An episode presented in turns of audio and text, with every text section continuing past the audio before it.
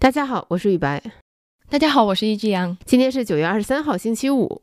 那希望在这个周五，你有一个好的心情。周五了，周五也推荐大家听一下这首歌。什什么周五的中午？这首歌的名字叫《周五了，周五》。哦，好的好的，又是什么时代的眼泪？是一首去年出的歌。我还是一个很新潮的人的。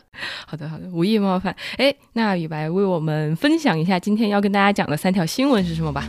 那第一条，我们会聊一聊最近上热搜的富尔加的争议。它因为研发成本低、研发人员少、营销费用极高。引起了大家的热议。第二条，我们会聊一聊目前的预制菜格局。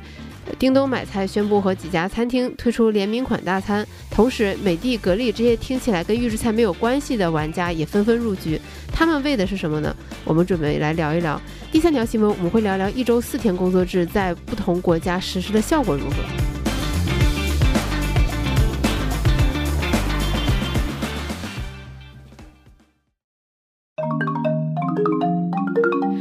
现在来看第一条，富尔加。其实雨白给我提起富尔加上热搜这个，我真的是一脸懵逼。我从来没听过这个公司是啥。你不用面膜吗？呃，的确最近不用了。呃，那其实还有一个冷知识，就是这个富尔加，我第一次听到它是一个面膜公司。你给我介绍之后嘛，我就觉得它肯定是一个广东企业。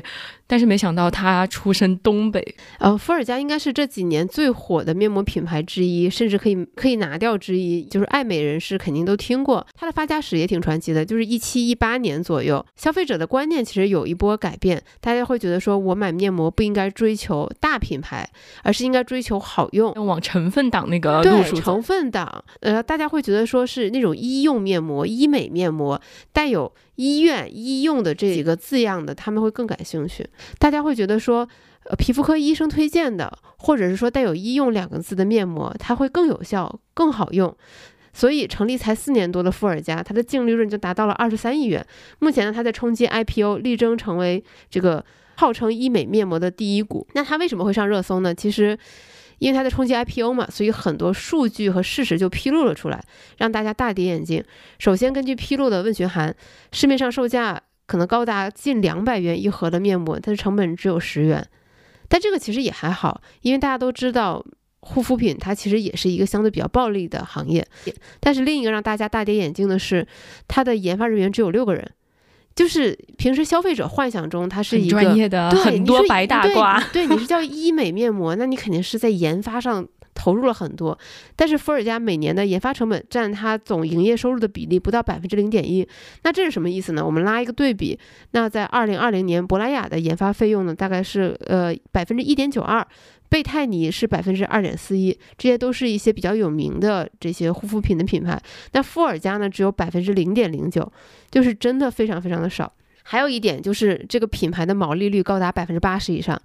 就大家很熟悉的苹果，大家都说它毛利率很高，它的毛利率也就只有百分之四十三点八。也就是说，富尔佳的毛利率它几乎是苹果的两倍。距离我们就是 A 股的巨无霸茅台的百分之九十多的毛利率相差也没有多少了，啊，这个听上去非常令人心动啊，还是让人想买是吗？非常想买，但是对吧？凡事都有但是，大众的质疑还有两点，就是医美面膜这个概念，它未来还能不能站得住脚？呃，其实这几年我们也看到很多媒体在进行科普，就是说医美面膜这个叫法它其实是不存在的，它准确的叫法叫做医用敷料。就什么叫医用敷料呢？就是比如说你受伤了，擦了碘酒，你敷了一块纱布，那个纱布就是医用敷料，起的是一个辅助康复的一个作用。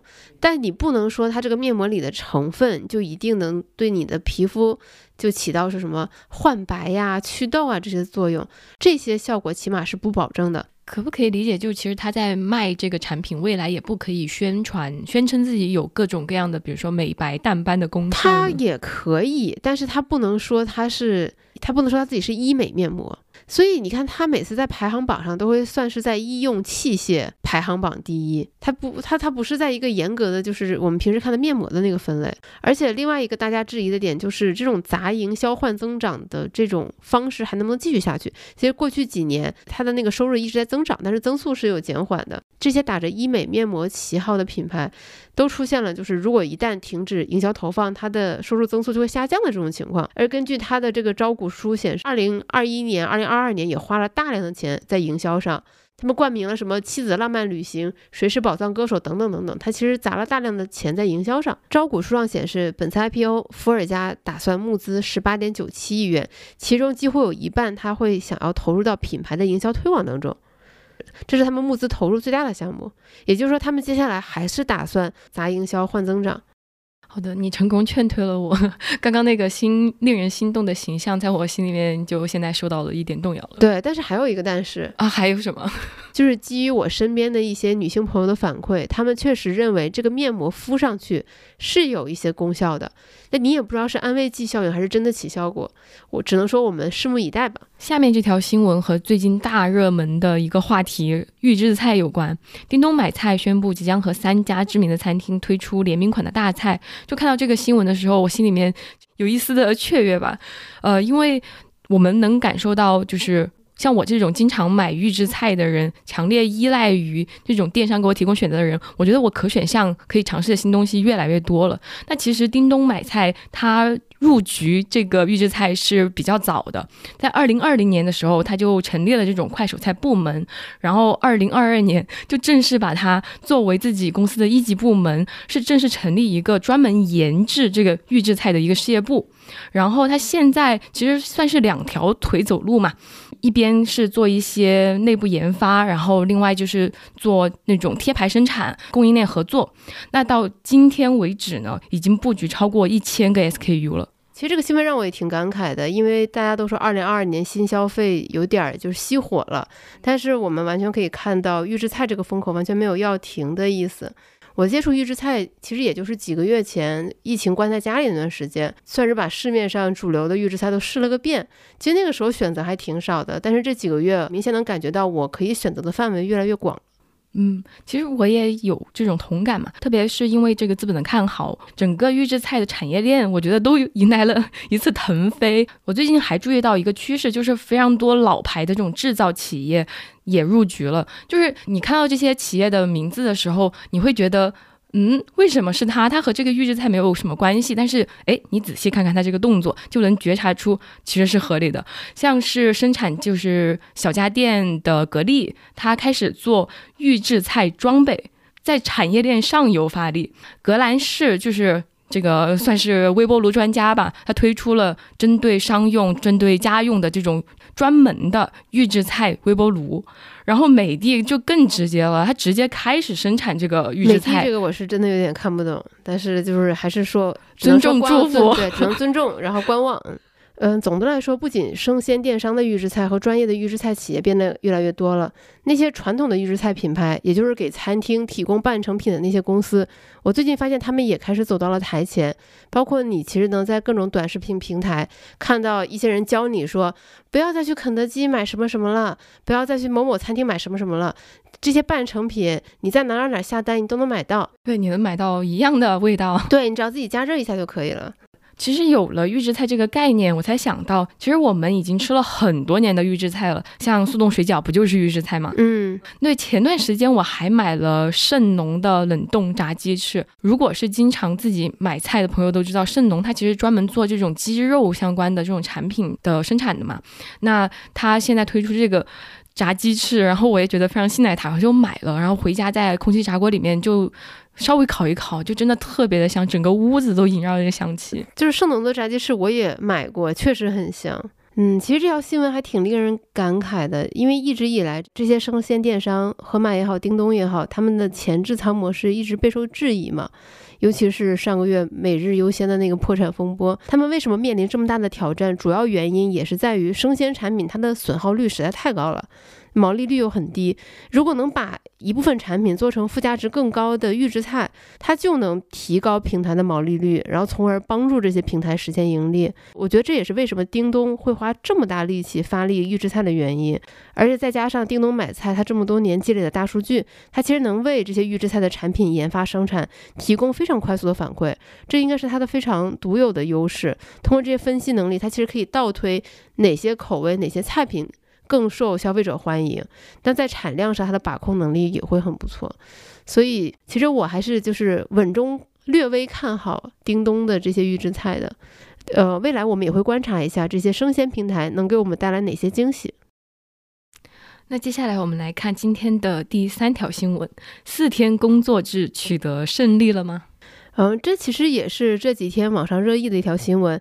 一个叫做“全球四天工作制”的这么一个非营利组织，前几天公布了一项调查，他发现，在七十多家实行四天工作制的英国公司中，百分之八十八的领导表示，哎，这个工作制是非常有效果的。